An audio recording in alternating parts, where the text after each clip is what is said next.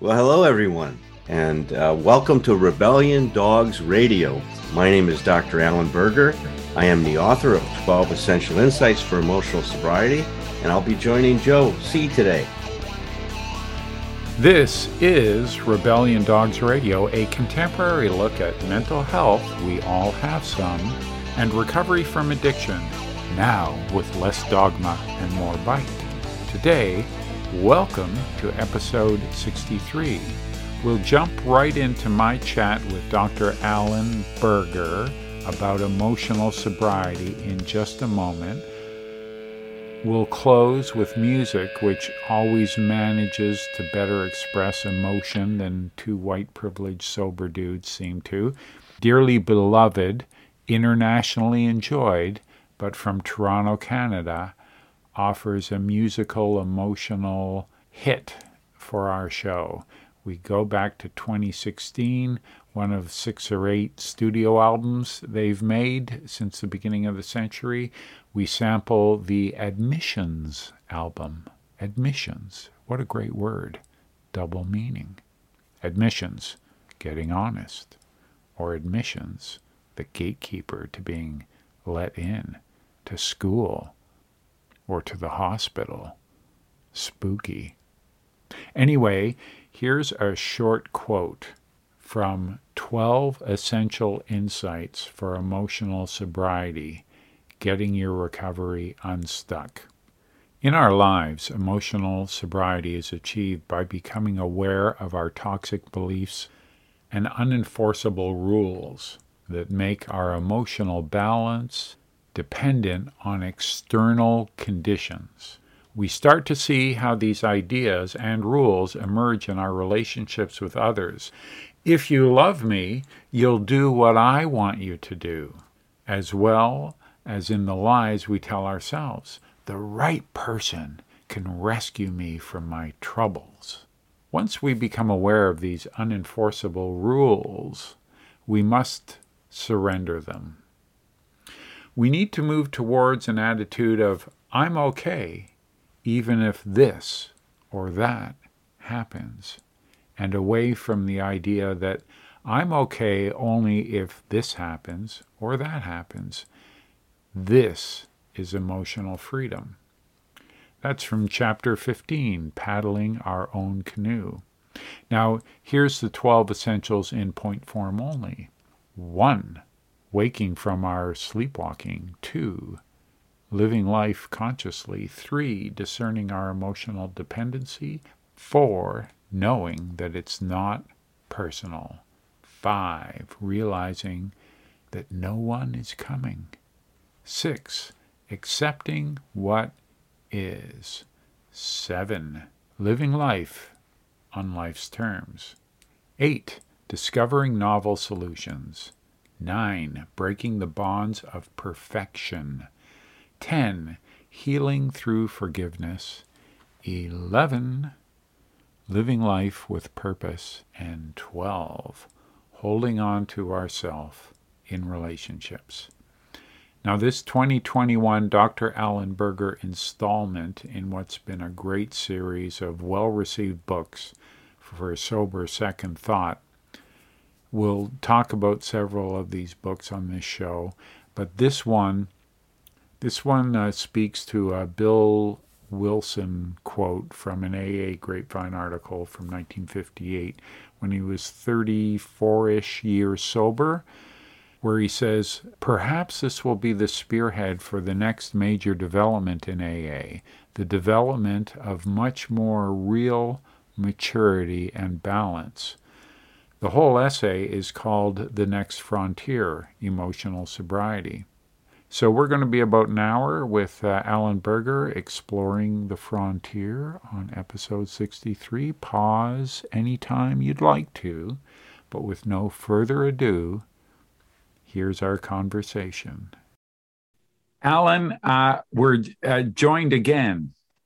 Yes. Uh, through the wonders of modern technology, uh, this is uh, be- becoming a, a habit. And uh, I'm delighted about your book, by the way. I don't mean to give it all away, but but I really think, as as you probably did when you were composing it, that there was a hole in the marketplace, something missing that needed to be addressed as best as someone could. And uh, I, I really think uh, you've uh, sort of found that. But when I wrote a daily reflection book for non believers, it was like a, a hole in the market, uh, this yes. growing population. I was frustrated that it hadn't already been done. And I thought, okay, well, I'll try to the best of my ability to do that. And I think you've done the same thing. Can you tell me about your thought process in terms of, of creating 12 essentials for emotional sobriety? Yes, I can, Joe. But, you know, first let me say, you know, I so appreciate the work you've done, you know, and you are one of those people like I am, and we pay attention to what's going on. And, and I think when we show up with that level of awareness and consciousness, that we become aware of what's missing. And it really starts to stand out. I like how you said the hole in the marketplace, right?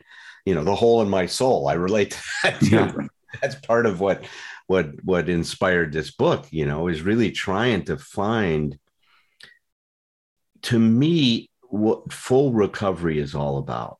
You know Earnie Larsen used that term full recovery right? Complete recovery. I, I like the term optimal recovery. Same idea. And and that's to me the exciting thing and that's what inspired this book for me on my journey. I've just recently celebrated 50 years of being clean and sober um, and, I'll try to find some music to insert. Yeah, I don't know if I'll be able to do something on that. But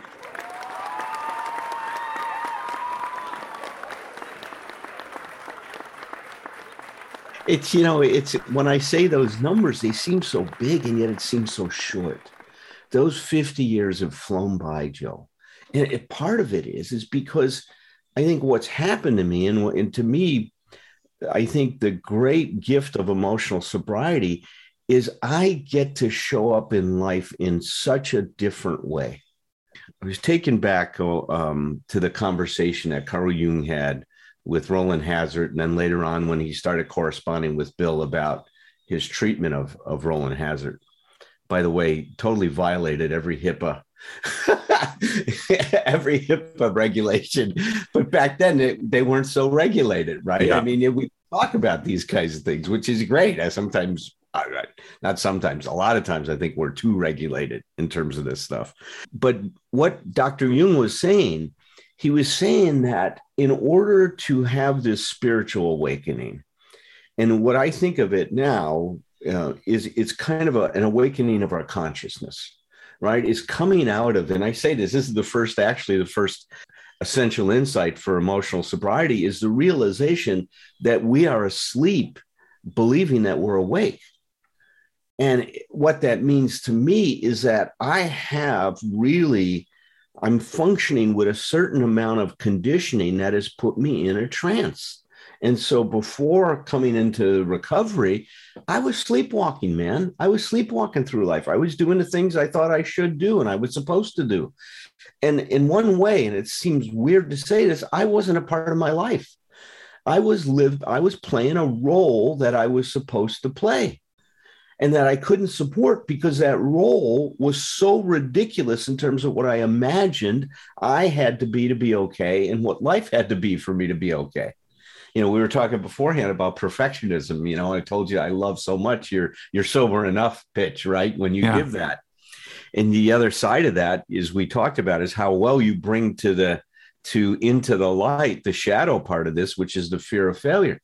Man, I was living life with so many fears fears that you'd find out that I wasn't who I thought I was supposed to be, you know, fears that I somebody would find out that I had feelings I wasn't supposed to have.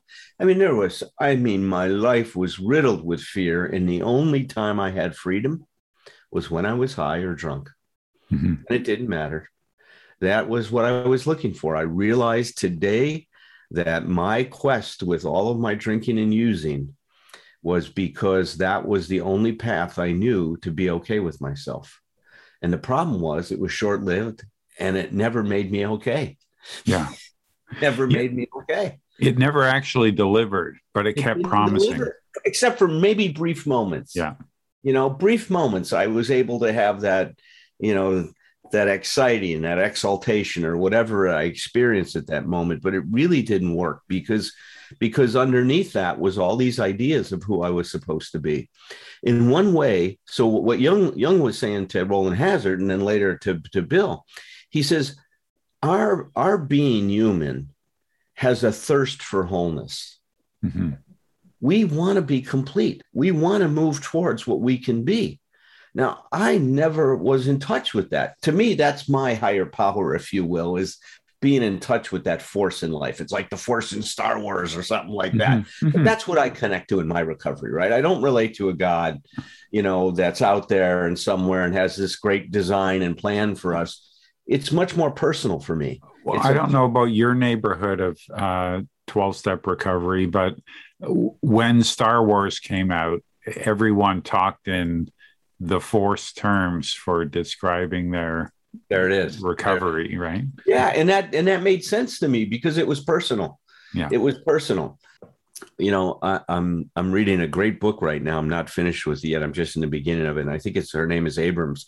It's it's a god that i could um that i could believe in she, that's yeah. the title of the book i don't know if you've read it no no not yet it's really it's, it's very well done because it, she's really addressing this issue is that our our concepts of god have alienated us alienated us from from that power mm-hmm. is we see it too much out there and not a part of us and something yeah. that is you know much more like the native people here in the united states is that you know their god was in the tree in the animal if they killed an animal they they gave thanks to that animal for the food and stuff. And it was so personal, their relationship with their higher concept of, of a God or a higher power at that point in time. But that's what she's advocating for in this book. But that's what that's what I've discovered in, in this whole work for me is that this program, in, in especially emotional sobriety, which I consider Bill Wilson's fourth legacy, is helping me recover my lost true self, a connection to who I can be. Mm-hmm. And that means to me, Joe, it's not about being happy, joyous, and free. I enjoy that like anybody else. It's about being alive again. Mm-hmm.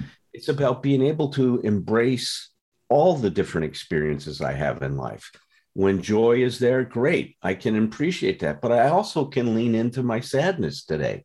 I can lean into my anxiety because that has something to tell me. So what's happened is, is in it's one way of thinking about this is emotional sobriety is the path that we can take to not have an adversarial relationship with ourselves, with our fellows, and with life. Wow. Right? It's a different way of saying it, but it's it's really moves me into this space where I can be in sync with reality. I can be in sync with you, and especially, and this is where the rubber meets the road for me when things don't go the way I think they're supposed to go. Let's uh, let's look at these just to sort of uh, give people context. There's these uh, twelve ideas that uh, waking up from our sleepwalking, which you've touched on uh, living life consciously is number two. Discerning our emotional dependency. We'll put a pin in that. We'll talk more about that. Yeah, uh, knowing that it's not personal. Put a pin in that. I, we could spend a whole hour talking about that. Realizing that no one is coming. Uh, there's a great quote from you that I hope I remember uh, to give on that one. Accepting what is, Number seven is living life on life's terms, as you've discussed. Uh, eight is discovering novel solutions. Creative thinking is a big part of emotional sobriety. Uh, breaking the bonds of perfection. Uh, 10 is healing through forgiveness. 11 is living life with purpose. And 12 is holding on to ourselves in relationships. So here you're talking about relationships with self, others, and you know uh, the the the world as a whole, right? Yes, world right and beyond. Yeah. Uh, I'm going to just jump around. Here's okay. a, a, a quote from your book. We all need environmental support and will continue to need it for our entire lives.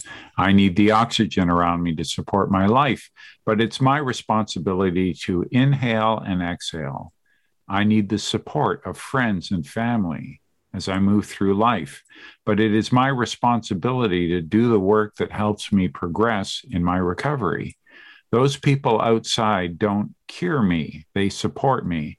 In other words, no one is coming. We need to show up for ourselves. In recovery, our sponsor can give us guidance and make suggestions, but we have to try those suggestions on and see if they fit for us, if they are in fact helpful. We need to play an active role in our recovery, especially if we want to achieve emotional sobriety. Nobody's coming. I know. I like. I, I it's it's a great paragraph. Sometimes do you, do you, ever somebody reads yes. your stuff and you go, "Wow, did I write that?" Yeah, yeah, and, and, because one of my writing uh, coaches, teachers said. Uh, Name me one good uh, writer. Uh, there's never been a, a good writer. And of course, the whole classroom, A, had to show how smart they were and took issue with what he said. He said, No, you've listed a bunch of great rewriters. Those mm. are people who can rewrite, right? so, so this is a great example of rewriting, right? That's right. It's a great example of rewriting, and and and you know, look, it, it's so important what we're talking about here because I, the framework I want to put it in is, of course, we all start life being completely dependent. You know, I'm in my mom's womb. She's providing everything for me. She gives me oxygen. She gives me nourishment. She provides security, round the clock, 24 hour security. You know, all those things are totally taken care of for me. I'm completely dependent on her for my existence. Mm-hmm. As soon as I'm born, I take the first step towards supporting myself. The minute I'm born, now it's my job to do what? Well, I need to provide my oxygen. She's not doing it anymore. The umbilical cord's cut. So, hey, Allen, time to step up here. Now, maybe I need a little pat on the butt from the midwife or something like that to get going. But as soon as I get going, now I'm inhaling and I'm exhaling. That's my first act of self support. Mm-hmm. Now, that is setting us off on a trajectory of transcending our environmental support or dependence towards self support. I don't call it independence because I'm not talking about independence in a way because we never get independent and don't need anybody, don't need our connection to our environment. We will always need that through our whole existence. But what we start to do is have a different relationship to our environment where I now support myself. Now, mm-hmm. physically, that happens instinctually. Nobody said, All right, let me teach you how to breathe. Now, I know there, there's some children neurologically compromised and have to go through that, and they can. Mm-hmm. But most of us, if we're intact neurologically, we're going to breathe automatically. It's instinctual, yeah. right? Just like when you get close to one, you want to walk. Nobody was saying, Hey, Joe, come on, man, you've been crawling around this house for nine months now. I'm tired of it. Get off those hands and knees and, and start pulling yourself up and walk. Thank God we don't have a parent doing that. Right? Probably none of us would walk at that point.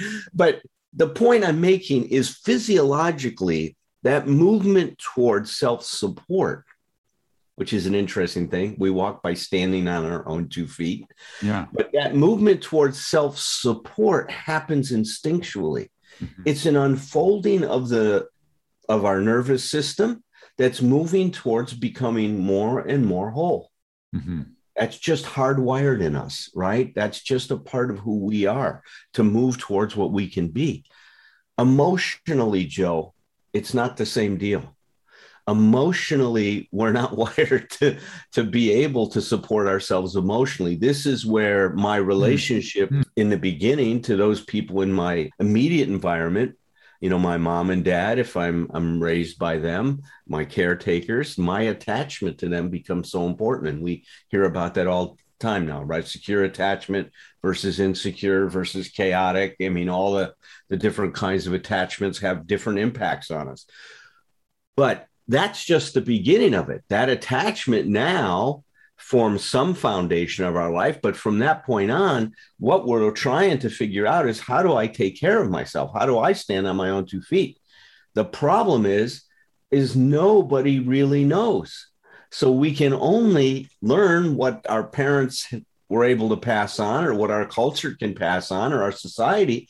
And the truth of it is, is our culture is not mature you know, our parents, you know, Dr. Bowen, who did all this work on emotional differentiation, said he had this theoretical um, framework. He said, being completely undifferentiated, let's say in the womb we're a zero. He says, achieving the best would be 100. He says, no person ever gets there. He says, at the best, our cultures have reached almost 50 you can say, well, yeah, we're halfway there. No, that's a good way to look at it, though. But it's a great way to look at it. See, because the truth of it is, is we are unbelievably immature as a culture. It's still we focus in, in you know, especially here in America, and I think you guys have some of this as well. Is is I am more the more I have. It's all about having. Mm-hmm. And so if I'm focused on having, then I start objectifying myself and now I decide how marketable am I? And if I'm marketable, I have to obviously manipulate myself to be what I think is going to sell well on the marketplace. I mean, it goes into all of this insanity, right? Yeah. It's a real insane scene. So what what Harry Tiebout said, and I'll tie it back to where we started from. He said he was working with the first group of alcoholics up in Connecticut, and he was treating a lot of them and he was making observations about what's going on with them. And one of the things he said, I am seeing that in these patients I'm treating, that infantile aspects of the ego seem to persist into adulthood, quote unquote. Yeah. Infantile aspects, what means I want somebody to take care of me. I want someone else to carry me around.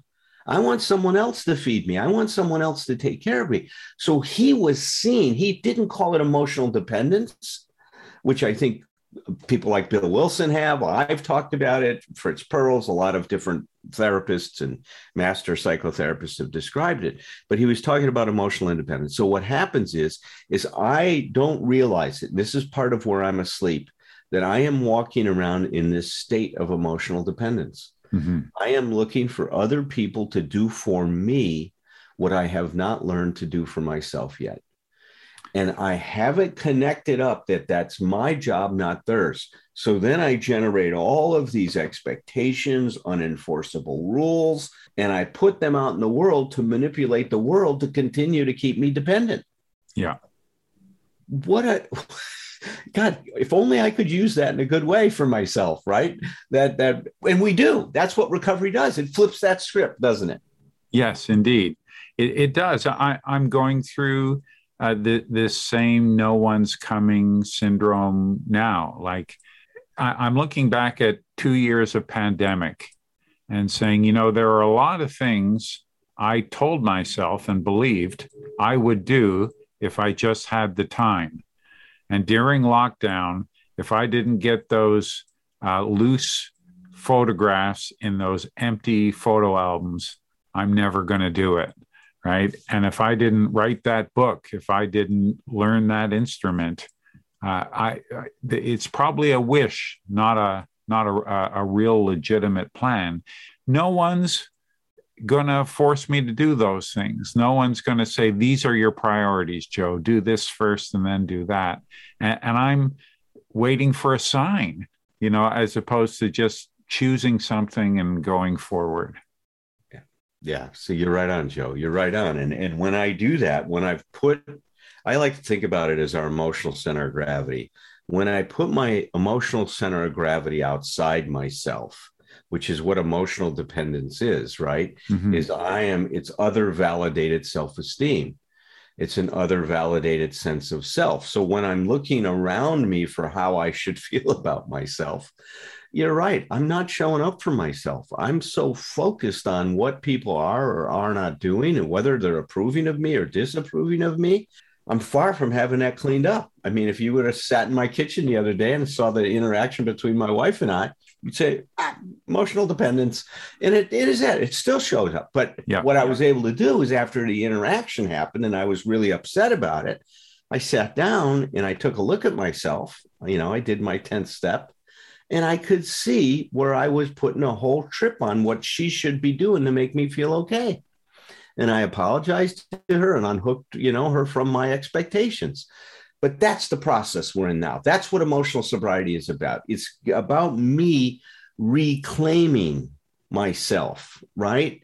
It's about me supporting myself and learning how to do it. It is a learning process, man. It, I, I describe recovery all the time as learning is about discovering new possibilities right. in our relationship with ourselves, with our fellows, and with life itself. Your book starts off with this idea of uh, being stuck and how, you know, that's just that is life, right? You say getting stuck is uh, common in recovery. Unfortunately, most of us interpret an impasse as a sign that we're not working a good program in quotes right? You know so we think we've done something wrong. Yes. later you go on and say and i want to ask you about this a little bit. Every emotional disturbance and conflict every uh, moment of stuckness contains an opportunity for spiritual progress and emotional growth. I'm unclear like after all these years i'm not playing devil's advocate on um, the border between uh, what is emotional, an abstract idea, and what is spiritual, another abstract idea. Like, can spiritual be completely reframed as my emotions, my intuitiveness, my rationality. Certainly, if you believe in supernatural forces, there's this whole other element. But for those of us who don't or don't have any connection to it, if if such a thing exists, uh, sort of a deism. I think in the U.S., this word spirituality always comes into wellness and wholeness.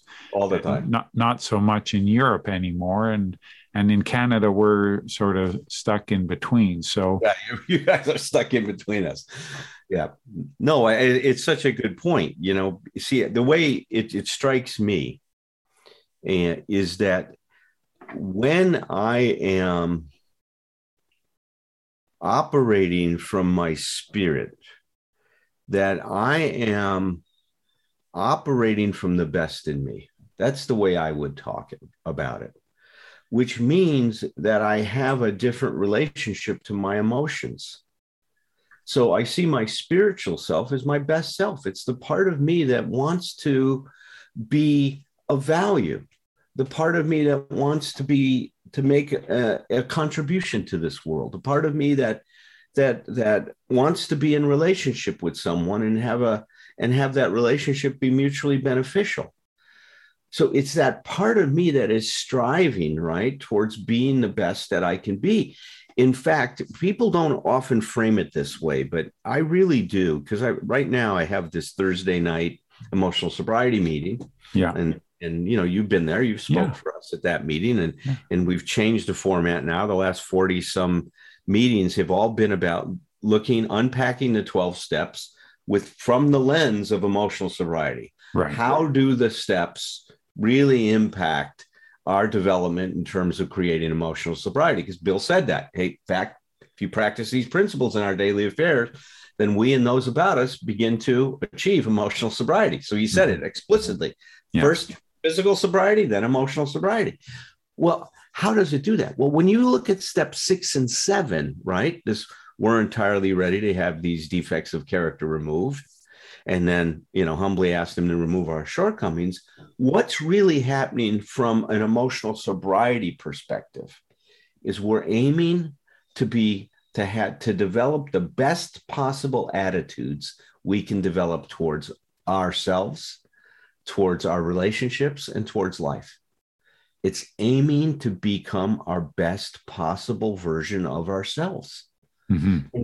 I call that spiritual. That's how I would tie it. So part of that means learning to deal with my feelings, not letting my feelings run me. I, I, I, I wrote this down the other day. I was looking at some of these concepts about things, but I said what we learn in emotional sobriety is that we live our experience rather than let our experience live us.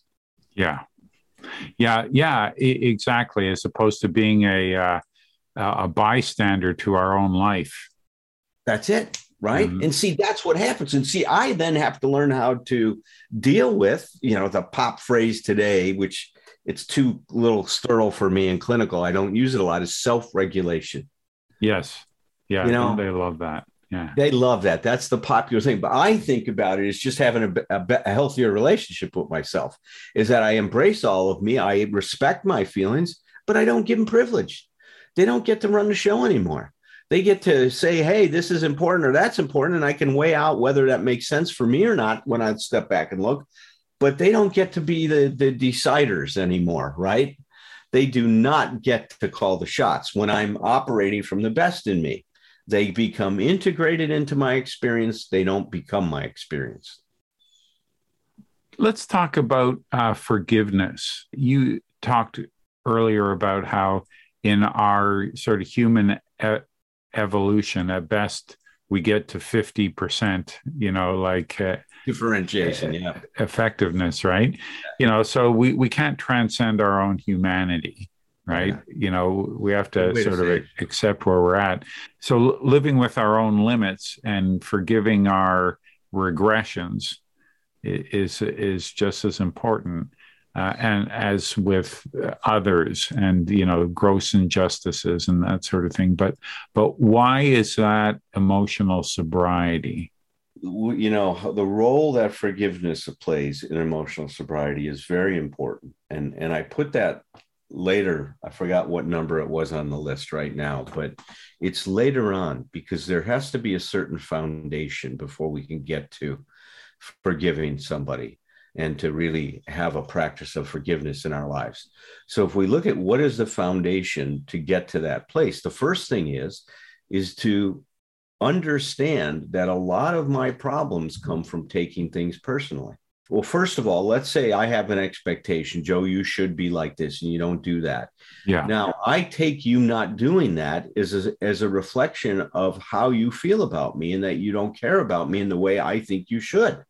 So now I'm all hooked up and emotionally fused to what's going on with you because I've now said, This is about me. I don't see Joe in it. I just see Allen and what yeah. Allen wants. I'm not seeing you as a person.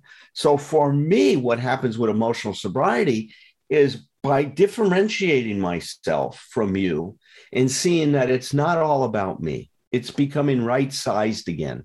Yeah. We talk about humility being such an important part of our recovery. It's because it's a low focus on self. Mm-hmm.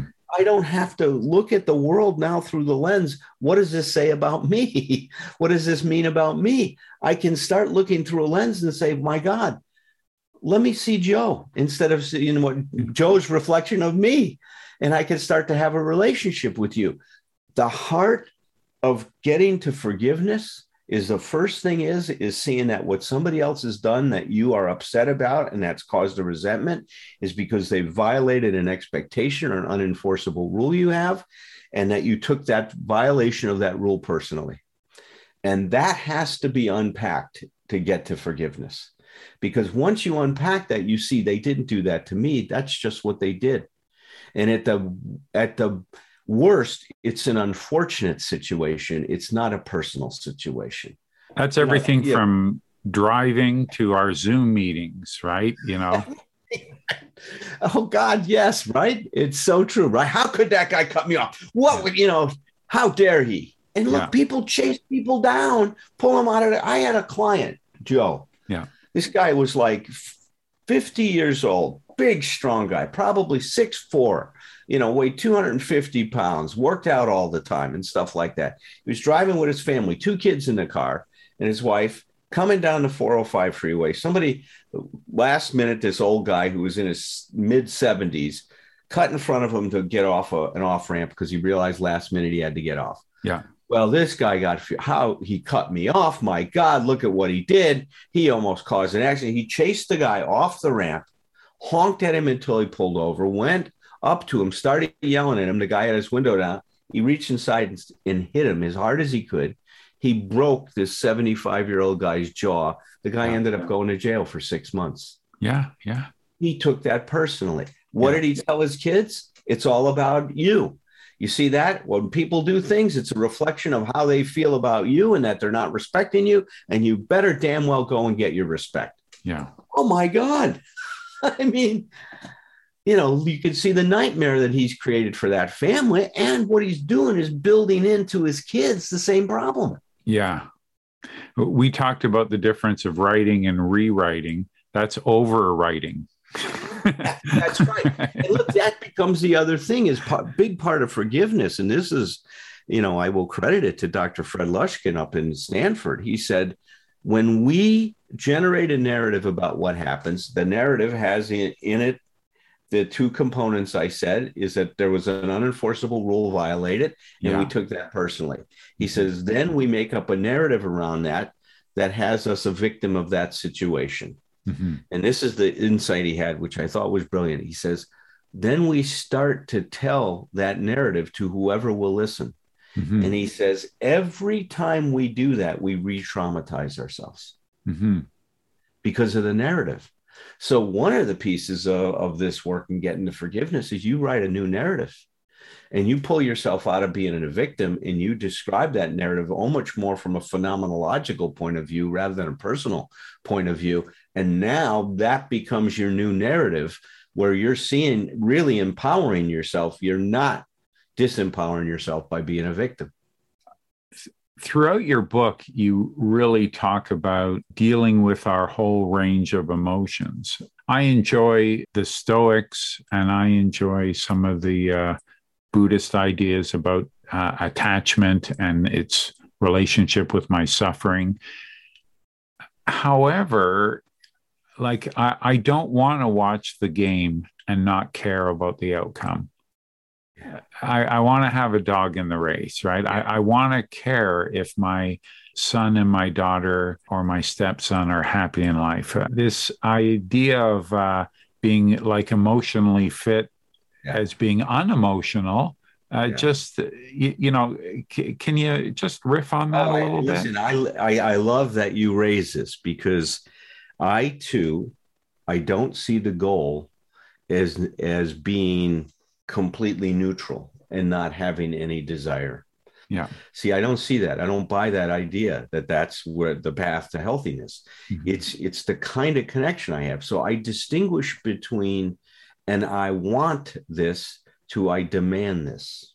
Mm-hmm. The I mm-hmm. demand is what creates the unhealthy attachment to me. Mm-hmm. The I want just comes out of my desires. I mm-hmm. am wired to want and have desires. You are too.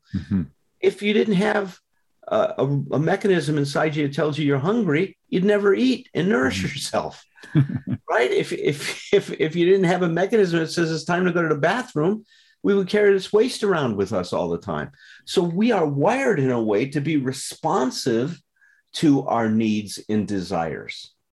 The problem becomes when I make those a demand and I fool myself into thinking, You've got to do this for me to be okay. Yeah. See, now I'm not just saying, Joe, hey, I'd like to hang out with you. And you say, you know, Al, I'd like that too, but today I'm so busy, I can't do it. Now, if it's a demand, I say, fucking Joe, what kind of a friend are you? Fuck, never available. You're a fucking asshole. You're not a good friend. Fuck you. I'm not calling you again. Right? That would be the demand part. The I want part says, wow, I'm disappointed. I was really looking forward to it. When's your next available date? Yeah. You see, it's it's a different experience I have. If I treat it as I want this and I don't need it to be okay, mm-hmm. I would like to spend that time with you, then there's room for you. Yeah.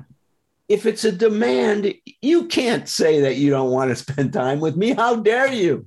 Yeah. You violated a rule. We're going to have to put you up in front of the, you know, a firing squad and shoot you because you've now done the wrong thing.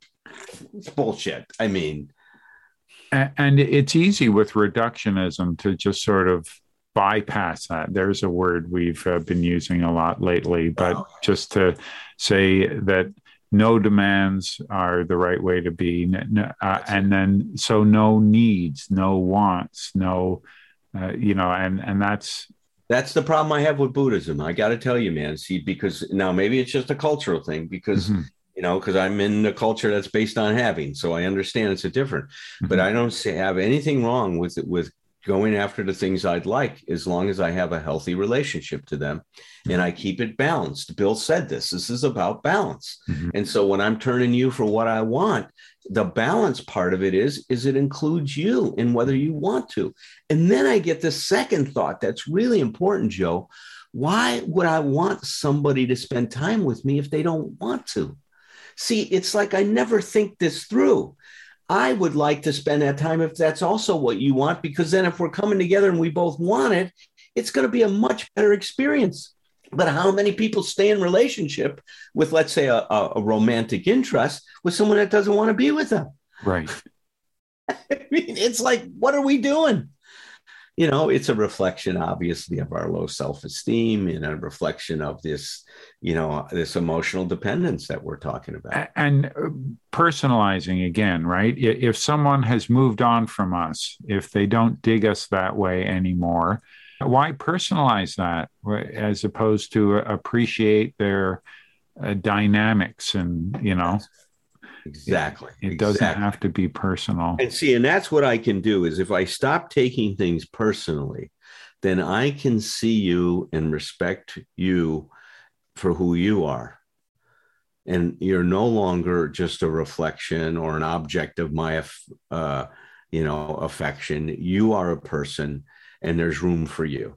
And when I create room for you, or when I create room for life, because I do the same thing with life, life is supposed to be this way. Mm-hmm. I mean, we hear this all the time. I, w- I was in a meeting on Monday night and I was sharing about some of these ideas. And it was an NA meeting, and one gal t- spoke after I spoke, and she goes, I'm just in such a terrible place. My father died, and I am so overwhelmed with grief. And then I could hear where the problem was. She goes, He wasn't supposed to die at this yeah. point in time. He was supposed to live longer. Yeah. Well, where I understand that comes from, I'd like to be with him more. An unenforceable rule. Yeah. Unenforceable rule. Yeah. You know, his life ended when it ended. And now your job is, and see, and this is, I even said this to her. I say, you're treating your grief as though something was wrong. I said, all your grief is is an expression of your love for him. If you shift how you're looking at your feelings instead of it being an objection to reality being what reality is, is a, a reflection of your love for your father and what he meant to you. He's with you every moment you're grieving. He's in your heart. That mm-hmm. grief, that pain just shows you how important he is. And see, we don't know how to get that configured in the right way. And that's what Jung was saying. He says, look, it's all about us having a whole shifting, is what he called the spiritual awakening. Shifting, which means that we shift and reorganize our whole personality to a whole new way of looking at life. And that's what happens with emotional sobriety. It is the path to me to a spiritual awakening. Do you see uh, like this sort of positive psychology uh, emerging it's not emerging it's been around for a long time right but but it's really sort of taken hold in that uh, a lot of the newer fellowships yes. are all about positive affirmations yes. looking at your assets uh, looking at the intrinsic value you bring to your relationships as opposed to how you've harmed people. How is this sort of uh, shaping the dynamic of the recovery community do you think? Well it's definitely penetrating isn't it? And, and probably more than i think any other approach in years. Um, and there's so many elements of just like you said in terms of trying to be a value you know focuses on resilience here's the one problem i have it's too focused on being happy oh okay yeah it's, it's, it's there's now a department of happiness at Harvard. I want a department of sadness. If you're gonna fucking have a, I want fucking equal right. Let's have a department of sad. I like if I, I you want partner. How about a department of apathy? Let's fucking have a department of apathy if you're gonna have a fucking department of, of happiness or nihilism. I want a department of fucking nihilism. Well, they do. It's existentialism, but yeah. but but you see what I'm saying is, is let's not get out of balance again.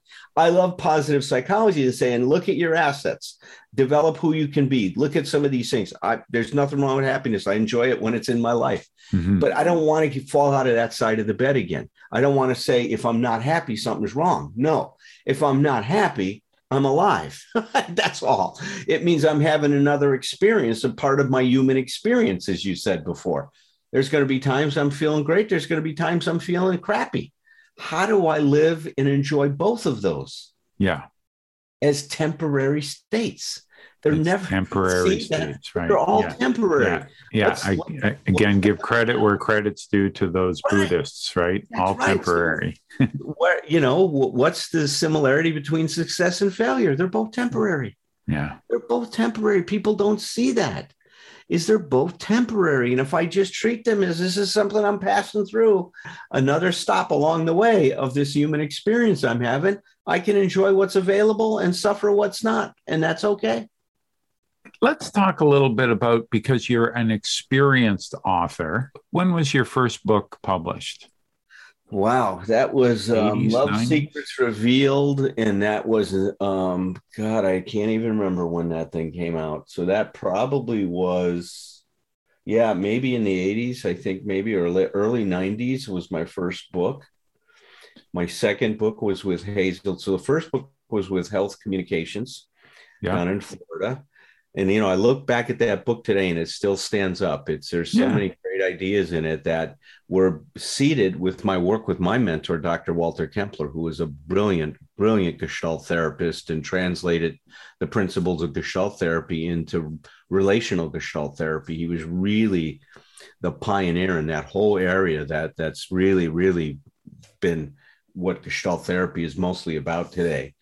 So that book, and then the first one was with Hazelden was 12 Stupid Things That Mess Up Recovery. Yeah. Then the second book, and I think they were coming out every four years, was my first venture into this emotional sobriety world, which was 12 smart things to do when the booze and drugs are gone. And that was about certain elements of emotional sobriety. Still very good, well done. This book captures the process. That kind of took snapshots, is the way I think of the difference between the, the books. The third one was the uh, 12 hidden rewards of making amends yeah. was my third book, That's and that was with Hazelden. And then my last book with Hazelden was 12 More Stupid Things That Mess Up Recovery. And then, um, then now I've gone into self publishing like you have with 12 Essential Insights for Emotional Sobriety.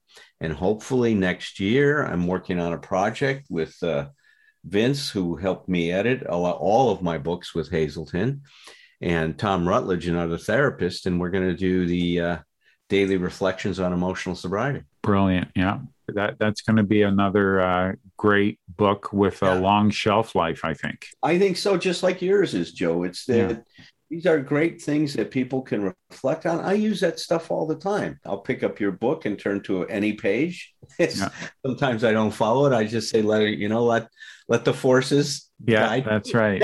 to flip a page and lo and behold it's exactly what i need to hear i you know i don't know how you know what did you call that synchronicity right yeah there's this synchronicity with life at times when you know you, these things get brought to us when we need to hear them so i love those kinds of things man and i you know you you have made a great contribution to the field at this point. What surprised you about the self-publishing world? What's what, what do you miss about the old structure where someone else worries about the marketing and someone else worries about the launch party and the you know satisfying bookstore sales and all that sort of stuff? Well you know my experience with hazelden and you know i think they've they've done a great job and brought a lot of great stuff to people the support for authors with Hazelden was minimal there was never a launch party for any of my books with mm-hmm. Mm-hmm. Their marketing, I thought, was very, very weak um, in the beginning, and it usually died off. And every now and again, I'd be invited to do this. I think it would be safe to say that I've poured more of my time and energy and money into marketing than they have. Yeah. And so what I'm enjoying is is that by now publishing my own book that everything I do is part of the marketing of that book. Yeah. And so I'm not looking, once again, no one is coming. I'm not looking for Hazelden Yeah. to carry this message. I'm carrying this message. And and look, the truth of it is, is you know, we're not going to be wealthy off of of our books. We're going to be okay. It's great. It supplements my income. I'm not doing it to make money. I'm doing it to carry a message, man. Yeah, that that's such a myth. I, I know people who've written more books than you and me combined, and and they have day jobs. That's right. I mean, it's it's it's it's that myth you're going to get wealthy over. For me, and my sponsor helped me get in touch with this when when Hazelden and I parted ways. Yeah. He says, Allen, you got to ask yourself what is what is really your your motive for doing all of this stuff. Mhm. And look, there's a part of me that loves to be recognized, love for people to think of me. God, Dr. Berger's really great and he's bright and all this. That's wonderful. I, I can also support myself with that. I see what I'm doing and I feel good about it. And it's great if other people appreciate it. And if they don't, they don't. That's fine too. Um, most of the time. Sometimes I still have my demands.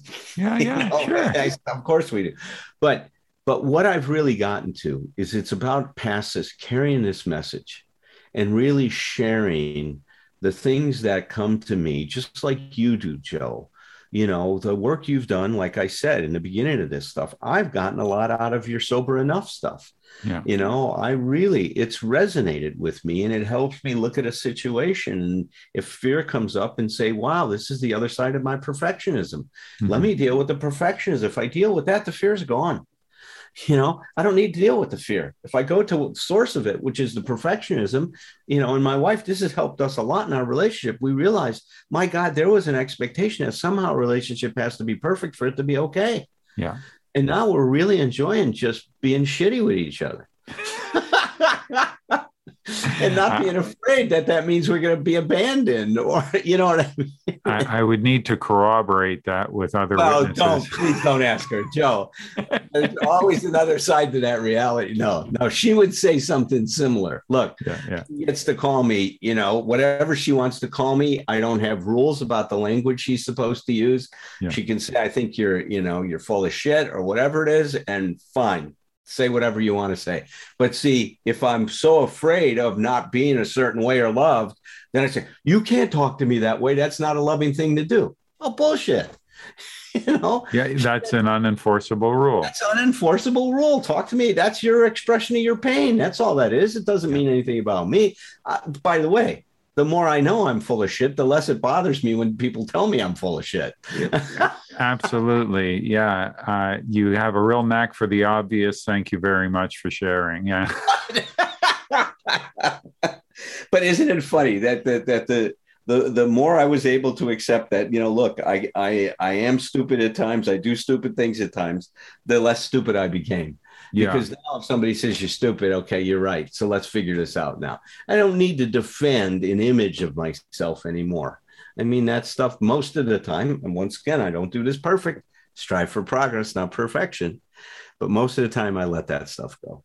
Well, uh, th- that's part of the our dependence on how other people view us. That you know idea that I'm dependent on the five star ratings and no one star ratings. Right? It's like that's taking it personally. Their relationship with me, or what I've said, or what I've written, or what I wrote, you know, played on a guitar, is a reflection on them. It's not a reflection on me at all. Right? You know. That's so true, man. And seeing if people can get that, if you are out there taking something personally, ask yourself what you're learning about the other person instead of focusing on what it says about you. Because we can learn a lot. You know, we all deal with pain in different ways. Sometimes we yell Yeah. about it, sometimes we turn it inwards. None of that is personal. You know, if somebody's saying something to you and they're blaming you for something, it's you don't have to take that on Yeah. don't have to take it on. Well, this is great, man. I- We could do this all day, like we said. How well, we- exactly. In respect for the time, we will end with to be continued. to be continue it. And someday, I am hoping that when it makes sense, we get together and play some music. oh, that wouldn't that be nice? I uh, count me in. I When this, when we when we get past this thing, I'm going to put something together and invite you to it, and John, and I got a couple of buddies that are musicians, and we're going to get a little jam going here in Philadelphia. I, I have a sober drummer in uh, Montreal who can't wait to get out.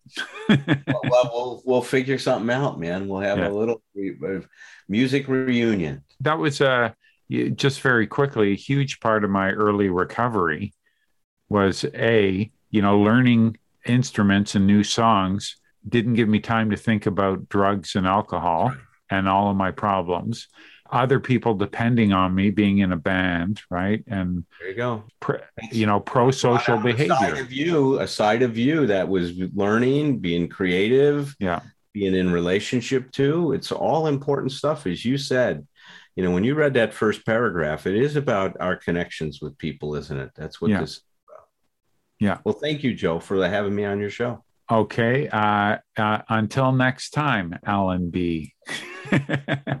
Take care, Jeff. To be continued.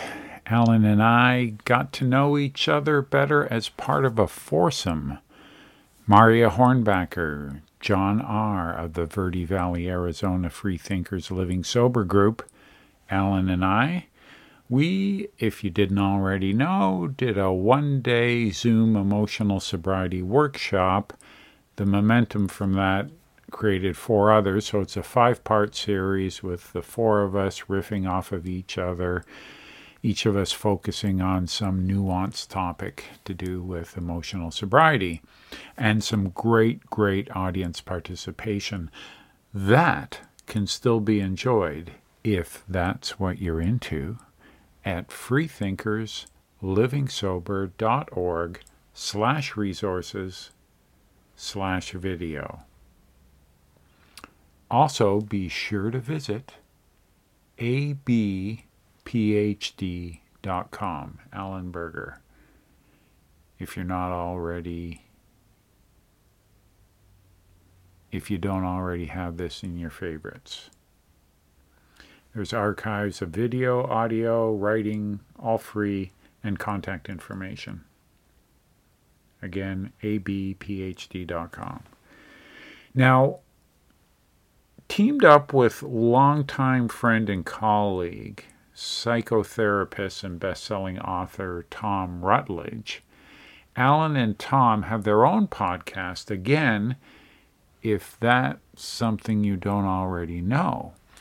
This is the second series of podcasts with this duo and their friends. The first was Start Right Here, a series of 40 podcasts, still available to stream or download. And their new one, Emotional Sobriety, is a deeper dive into what we discussed here today on Rebellion Dogs Radio. Find these on your Spotify, Podcast Addict, Apple Podcast app, or wherever you consume your audio content. Or visit our Rebellion Dogs Publishing.com episode 63 page for show notes, which will hook you up with all of that. In the spirit of to be continued, rumors are now circulating that I will be joining Tom and Adam for an upcoming episode on their show also. We close this show, as always, with music. Music captures emotional range in ways that, well, Allen and I have not been able to match. Allen, I know you admire John Entwistle's bass work in the band The Who. Understanding your busy schedule, let me help you catch up with a 21st century version of The Who's establishment challenging pre punk rock and roll. This is Dearly Beloved, with Rob Higgins on bass and harmonizing with fellow vocalist Niva Chow.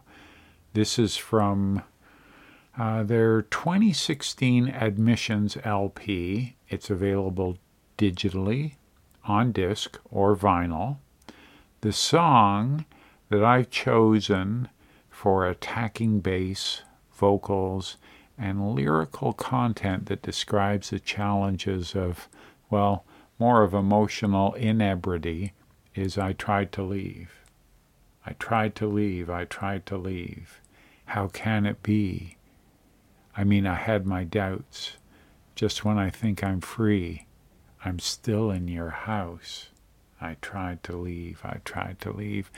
Again, uh, Allen and I tried to articulate the challenges of regulating emotional well-briety for over an hour, and we might have been outdone by rock and roll. Uh, you be the judge in two minutes, 22 seconds. Here we go. Thanks for being such an important and vital part of Rebellion Dogs Radio. Ladies and gentlemen, and all others, dearly beloved.